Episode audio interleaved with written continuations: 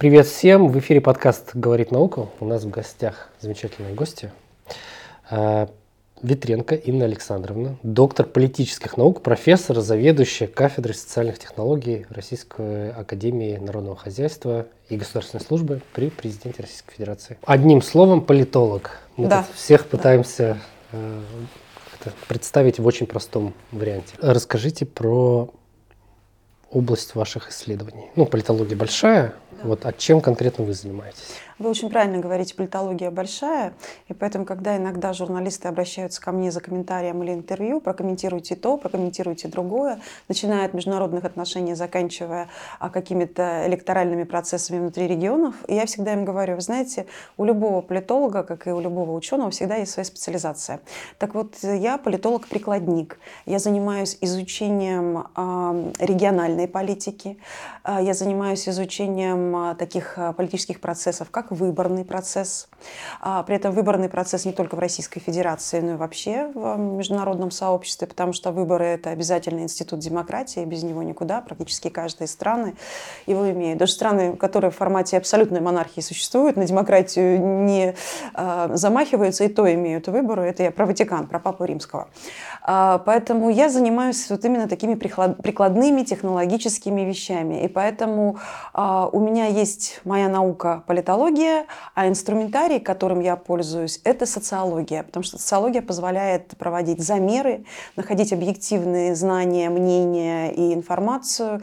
И под любую политическую кампанию, я еще занимаюсь организацией ведения политических кампаний, э, избирательных, лоббистских, информационных, пиар-компаний, я всегда сама провожу социсследования. То есть никому не доверяю, а делаю э, все сама. Вот такая область. Ну, э, э, сама не значит, что прям прям то есть а, есть же люди. Ну, безусловно, ну, да. Я имею в виду да. просто своя Социолог это аналитик прежде всего. Его задача составить правильную программу, рассчитать выборку, сделать гайд, то есть анкету, э, обучить там интервьюеров и отправить их в поле. А, а что касается, вот вы говорите прям сами, ну, если мы проводим фокус-группы, это качественное исследование, и некоторые фокус-группы я модерирую сама, как модератор, потому что тогда ты в повестке, тогда ты понимаешь, и потом тебе расшифровывать эти фокус-группы гораздо легче самой. Ну, раз такой большой и угу. богатый опыт, э, я думаю, сколько вы в науке? Лет 15-20, не меньше? Нет, я в науке побольше, 28 лет. У меня за плечами 30 политических кампаний разного уровня. Выборные кампании муниципального, регионального а, и федерального уровня, тоже домские кампании есть. А, консультирование органов власти, то есть тут 30 кампаний, уже достаточно такой большой бэкграунд. Какие компании самые сложные? Федеральные или региональные? Вот вы знаете, на самом деле самое интересное, немножко э, не с того начну, э, если мы говорим об избирательных компаниях, самые интересные компании – это компании муниципальные. А, они всегда очень живые, очень такие насыщенные, они связаны с работой с людьми. А, несмотря на то, что у нас в России сложилась так культура политическая, явка на выборы местного уровня всегда ниже, чем, на, чем явка на федеральные а, выборы. Поэтому у нас немножко схитрили сделали единый день голосования. Обычно выборы объединяют. Вот, вот зачем это сделали. Да, да, потому что федеральная явка всегда повыше на президентских выборах, на думских выборах, но местные самые интересные. Что касается сложных компании. Вы знаете, все зависит от того, а, какую политическую силу, партию или какого политического лидера, то есть политика, ты ведешь. Иногда бывают такие ресурсные кандидаты, у которых есть достаточно финансов, а, которые уже там сложившиеся бизнесмены, но их закрыли везде административным ресурсом, и ты не знаешь, что делать с этими деньгами, да, и что делать с его бизнесом, как его продвигать и в политическое пространство интерпретировать. Поэтому зависит во многом от условий. У меня есть есть одна очень сложная компания, губернаторская. А, она была в Северо-Западном федеральном округе проведена. Просто есть ряд компаний, а, которые закрыты. То есть э, политик, который отработал со мной, мы с ним избрались, не избрались, он говорит, дорогая Инна Александровна, данные моей компании не использовать даже в учебных целях и научных целях. А есть политические компании, а, где субъекты, лидеры говорят, пожалуйста, берите, изучайте нашу агитацию, социологию, которую вы делали. Это будет интересно и полезно студентам. Одна есть сложная губернаторская и одна есть сложная думская кампания. Но вот про думскую сказать могу. Это выборы 2016 года. А, это Север, Ханты-Мансийский автономный округ. У меня был кандидат-одномандатник, он шел от партии Родины. И как раз вот это тот случай, про который я говорю. Очень известный бизнесмен, а, меценат, а, человек такой э, с волей, длинной волей, про которых говорил Гумилев, харизматик, ну вот он как-то не пришелся ко двору, к, власти именно в субъекте федерации, его везде административным ресурсом зажимали. Но, в принципе, у нас там была задача взять второе место. Мы понимали, что первое в Госдуму по одномандатному округу, где баллотировалось еще 11 кандидатов, мы вряд ли возьмем при таком тормозе административном. И мы это сделали. Ему нужно было конвертировать свою бизнес-известность в политическую и стать, э, вырасти из регионального предпринимателя до уровня федерального предпринимателя. То есть э, даже победа, получается, не нужна. То есть нужно второе место для да. того, чтобы достичь определенных целей. Да, вот вы верно уловили. А, дело в том, что политические кампании не всегда считаются успешными, если ты выборы э, выигрываешь. Ну, представляете, 11 кандидатов, один мандат депутатский в Госдуму а, по 221 округу. Понятно, что получит один. А что остальные 10 э, а, аутсайдеры, они что, проигравшие? Вот, допустим, у моего кандидата была задача такая, и мы эту задачу просчитали, и мы поняли, чтобы ее выполнить, нужно минимум второе место получить. Она состояла состояла в том, чтобы с уровня регионального подняться на уровень федеральной известности. Это помогает ему вести сейчас свои благотворительные проекты, а, заниматься меценатством. Его узнают на федеральном уровне и политики, и знают других субъектов федерации. Это вот элементарный расчет. Поэтому эффективность компании зависит не от победы или проигрыша, а зависит от достижения целей. Это вот очень важный такой момент. И цели у всех разные. Да, есть технические кандидаты, и главная цель спойлеры, у кого-то да? Да, оттянуть э, голоса, у кого-то есть даже партии спойлеры, которые участвуют в выборах. Кстати, э, из некоторых спойлеров вырастают неплохие политические партии. Как, как из спойлера может вырасти? Пример. В 2006 году создается партия «Справедливая Россия». Э, на кону выборы в 2007 Миронов. году. Да, Сергей Михайлович Миронов, наш земляк из Санкт-Петербурга. Это вообще считается Санкт-Петербургской партией. Почему? Потому что там большая часть аппарата до сих пор э, представляют э, именно Санкт-Петербург. Его задача была на выборах через год оттянуть голоса у коммунистов. Тогда очень красные настроения у нас возрастали, и партия власти, да и вообще э, политики боялись, что у нас будет Красная э, Дума. Э, и их задача играть на левом фланге, э, быть близ, близкими к повестке коммунистов и у них оттянуть определенное количество голосов. Они справились с этой задачей, сразу вошли в Государственную Думу и теперь выросли до одной из узнаваемых э, парламентских партий России. Точно новые люди такая же ситуация. Это мы в историю углубились. А в 2020 году появились новые люди. Тоже партия тоже спойлер, а, а теперь она... она в Госдуме. А против кого она спойлерила? А, а это очень интересная история. Это партия, которая тоже центристская, а у нас центристская партия является Единая Россия. Ну, то есть, если мы так с вами грубо скажем, центристы это те, которые не хотят ничего менять. Их устраивает нынешняя Вообще, ситуация, президент, внешняя, внутренняя политика. Но Единая Россия очень большая партия, это самая ресурсно обеспеченная партия. Она у нас идеологически является партией проповедником консерватизма, а консерватизм марксизм у них не, не един. Там есть четыре блока а, консерваторов. И вот некоторые консерваторы стали разочаровываться в партии и от нее откалываться. И достаточно известные такие консерваторы.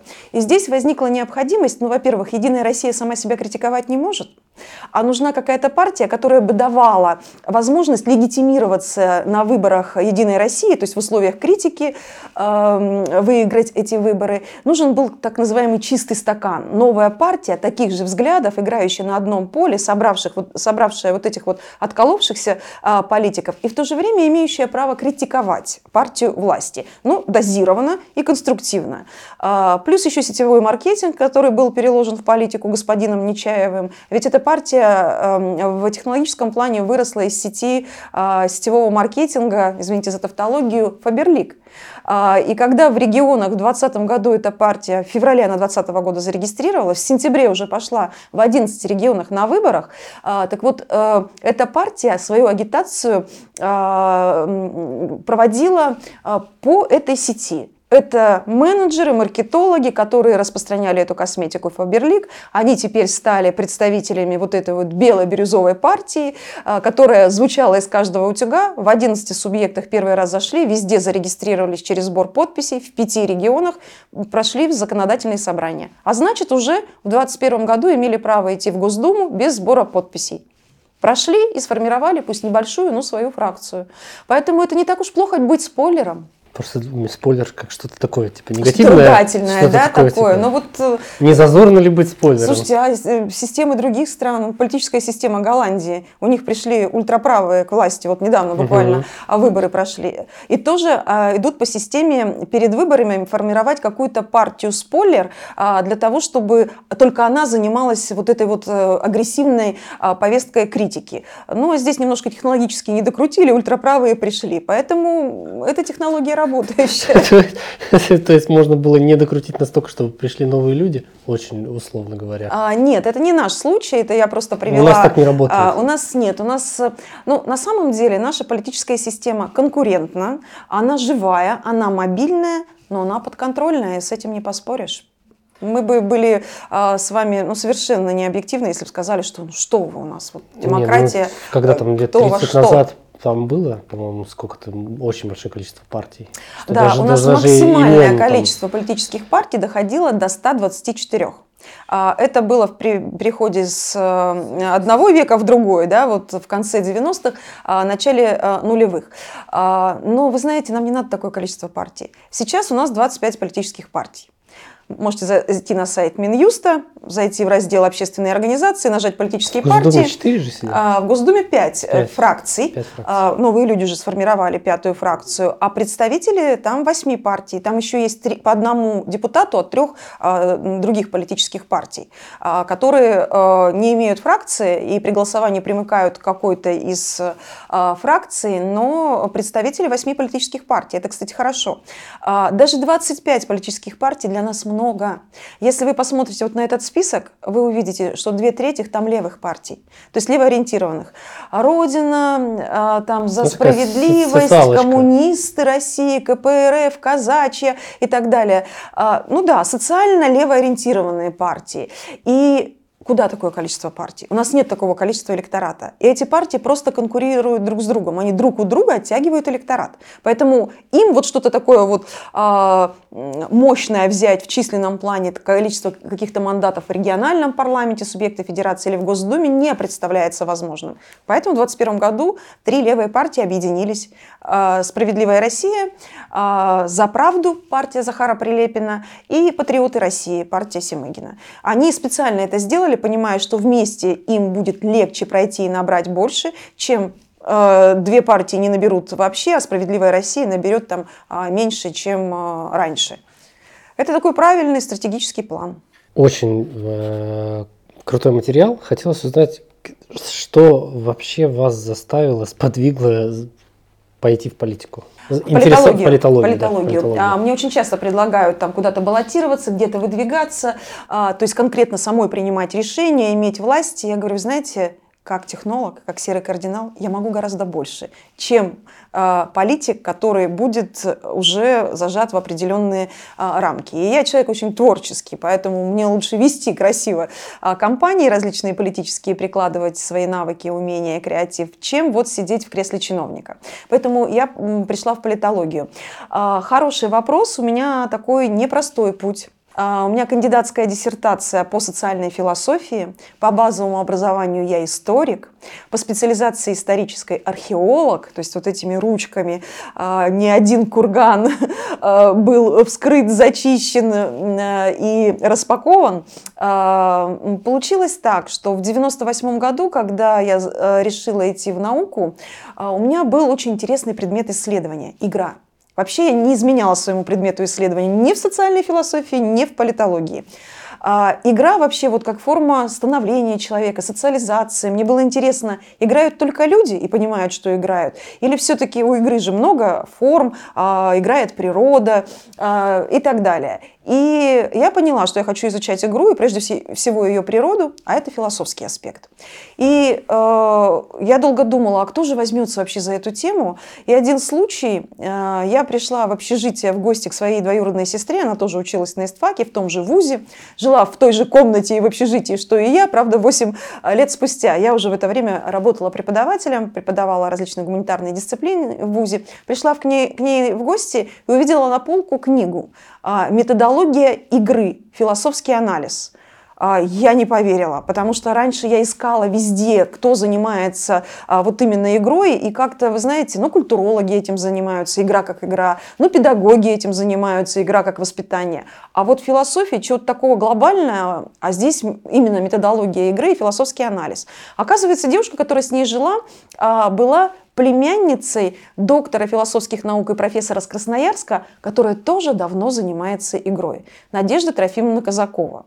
И я попросила у нее просто адрес, а, домашний телефон, а, потому что я поняла, что я нашла то, что хотела. И написала ей большое письмо. Вот просто вот человек с улицы из Омска, я тогда, тогда жила в Омске, в Красноярск, а, Надежде Трофимовне пришло письмо от э, какой-то девушки, которая пишет, что давно хочу заниматься игрой, возьмите меня к себе в аспирантуру, я обучаемая, я с красным дипломом закончила университет и так далее, я преподаватель. И вы знаете, она мне позвонила по городскому домашнему телефону, я указала э, в письме, и говорит, у меня осенью набор в аспирантуру, приезжайте, но если выдержите конкурс, то поступайте. А вообще, говорит, это очень интересно, как вы меня нашли. Я приехала, поступила и 4 года училась в заочной аспирантуре у Надежды Трофимовны. И занималась игрой. И написала диссертацию «Социально-исторический статус игры в пространстве свободы и необходимости». Разобралась в природе игры и для себя ответила на вопрос – игра это проявление свободы или это наша потребность. А, все. Что за ответ?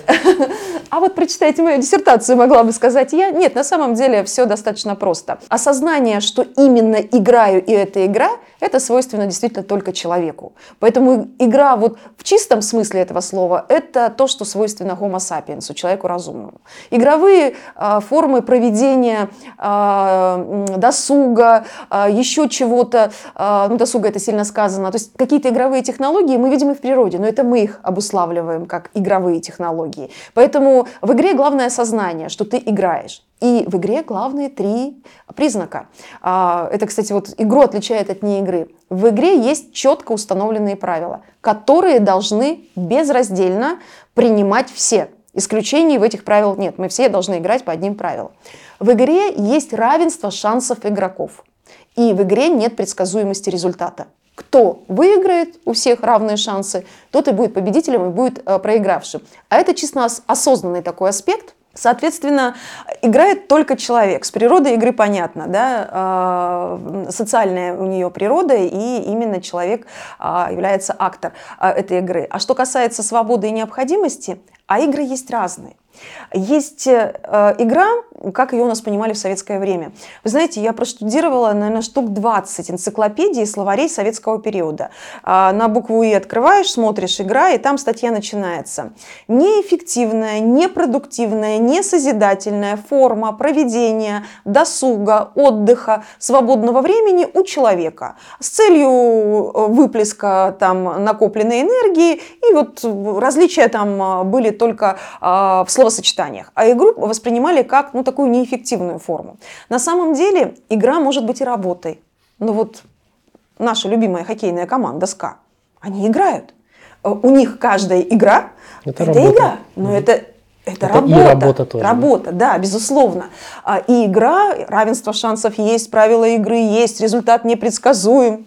А, в чистом виде игра, но она для них работа. И они выбрали игру именно как работу. Поэтому она для них на определенном этапе, они пошли туда по желанию, то есть проявление свободы и выбора, но она теперь для них является потребностью и необходимостью. А есть другие игры, азартные игры. А, кстати, как специалист в игре могу сказать, что играть можно научиться. Можно быть эффективным игроком в любой игре даже в азартной игре. А, я специально экспериментировала на себе, пробовала различные формы игр, со мной лучше за игровой стол не садиться. А, потому что многие технологии, они универсальны в игре. Это вот такая форма бытия для человека. А если форма бытия, в ней есть свои законы, есть свои правила, и человек, который глубоко занимается, он это понимает. Но все-таки до политологии давайте дойдем. А, я занималась игрой, преподавала социологию, а, политологию, философию, а, историю, то есть гуманитарные блоки, как вот выпускник Омского государственного университета.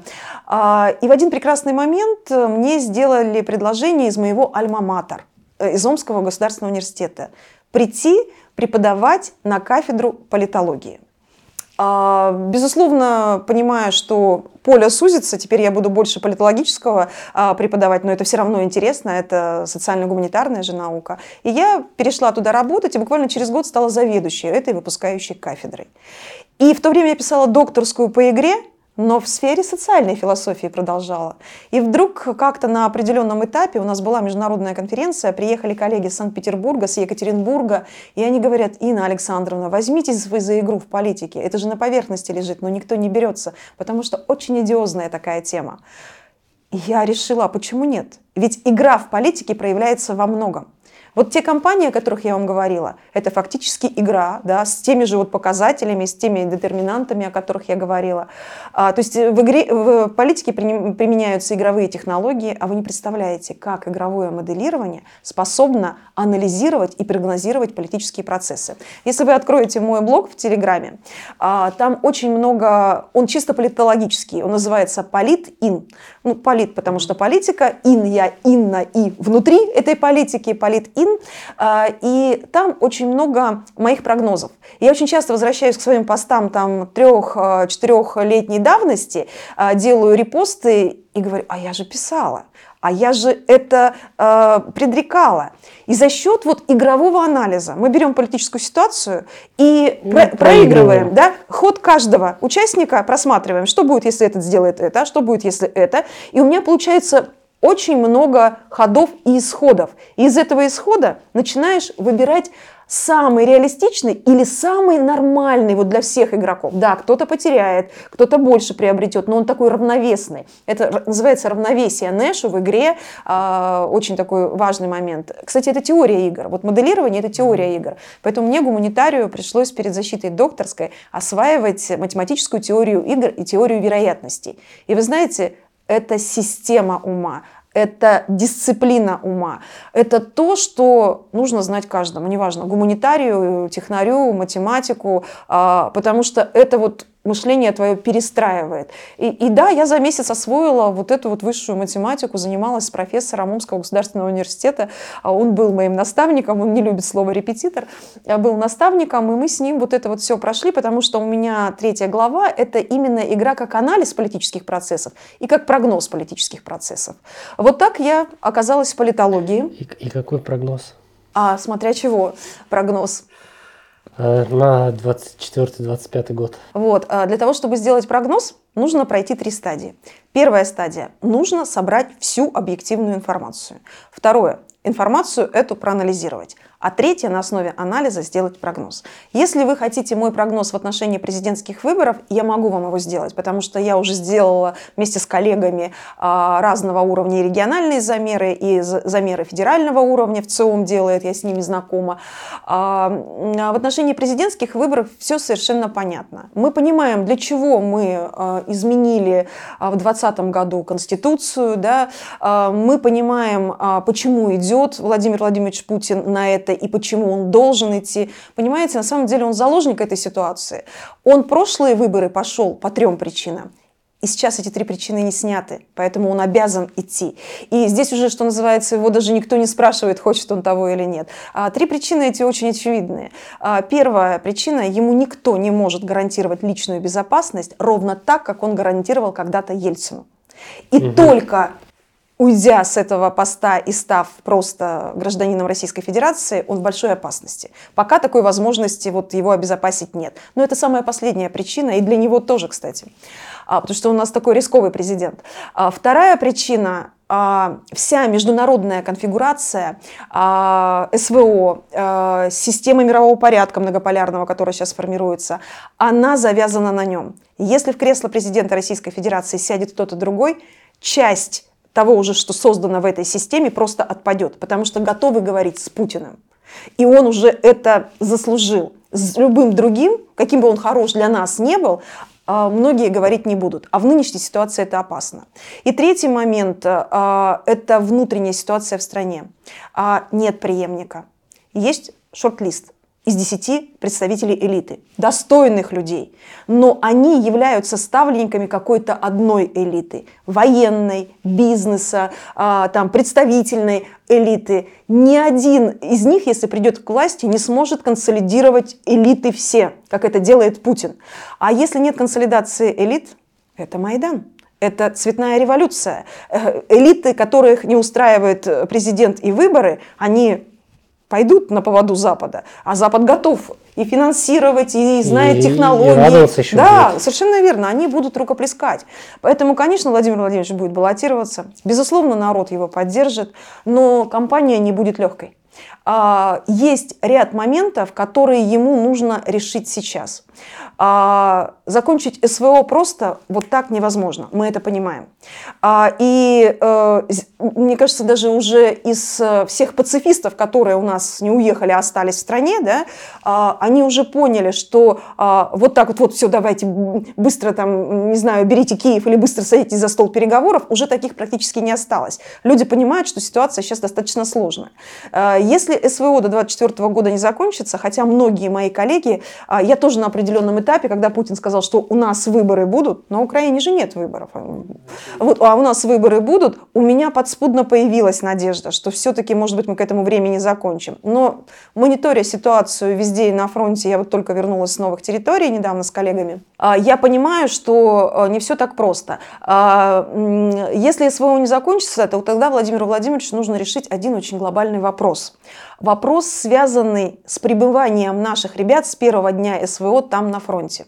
Сейчас самая главная проблема, которая вызывает напряженность Ротация. в обществе, совершенно верно, ротация.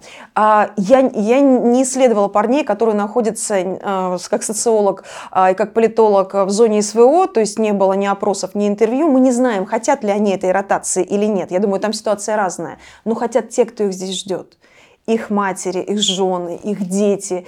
И вы знаете, мы когда ехали на новые территории, а мы были в Запорожье, это то, что мы освободили совсем недавно, и зона соприкосновения там рядом, мы постоянно а, останавливались на блокпостах и пропускали колонны наших ребят. А ребята в, на грузовых машинах, в форме, с оружием едут, ну и смотрят на тех, кто стоит там на обочинах, кто на блокпостах. Вы знаете, я не могла смотреть им в глаза. А, у меня у самой были слезы, потому что я понимаю, что едут чьи-то сыновья, едут чьи-то чьи-то дети, едут чьи-то отцы. И вот буквально 5 километров, и там уже линия соприкосновения. Что с ними будет там через день, через два, непонятно. Вот хотелось, я даже написала в своем блоге об этом, встать и каждую машину просто перекрестить, а, что возвращайтесь живыми.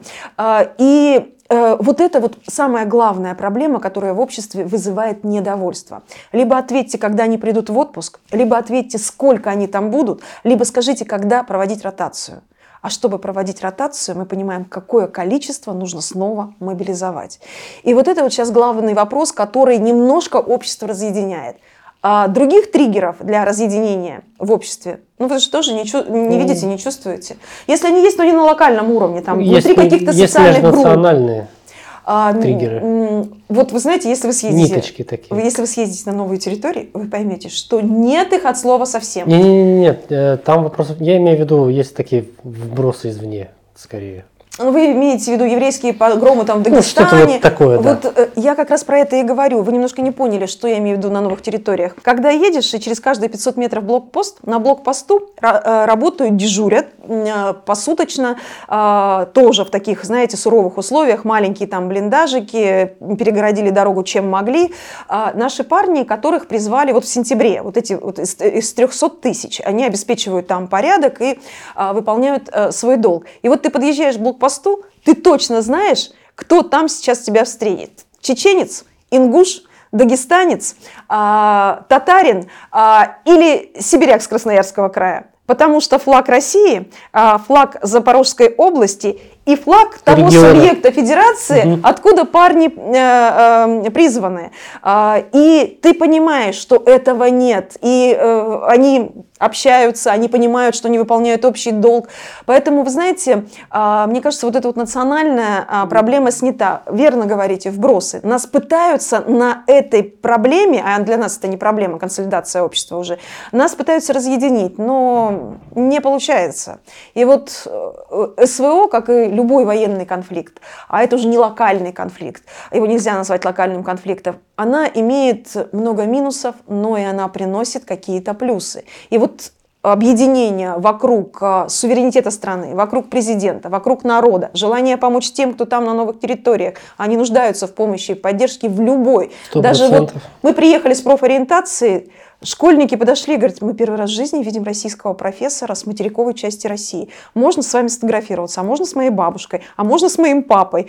А, И ты понимаешь, что им вот нужно вот это вот внимание, вложение человеческое. Они хотят видеть не только военных, они хотят видеть а, представителей всех сфер.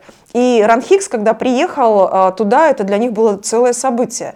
Там столько пабликов, столько СМИ об этом написали. Но не только наши, но и те, которые Ну, рядом. понятно. Там-то Да, бледят. угрозы. А, А, и все остальное этого было тоже достаточно. У нас, к сожалению, очень мало времени. Да. можно говорить бесконечно. Всем рекомендую подписаться на блог. А у нас в гостях была Инна Александровна а, Ветренко, доктор политических Да. наук, а, профессор. Да? Спасибо вам большое. Приглашайте, я с удовольствием. Вы хороший собеседник. Спасибо.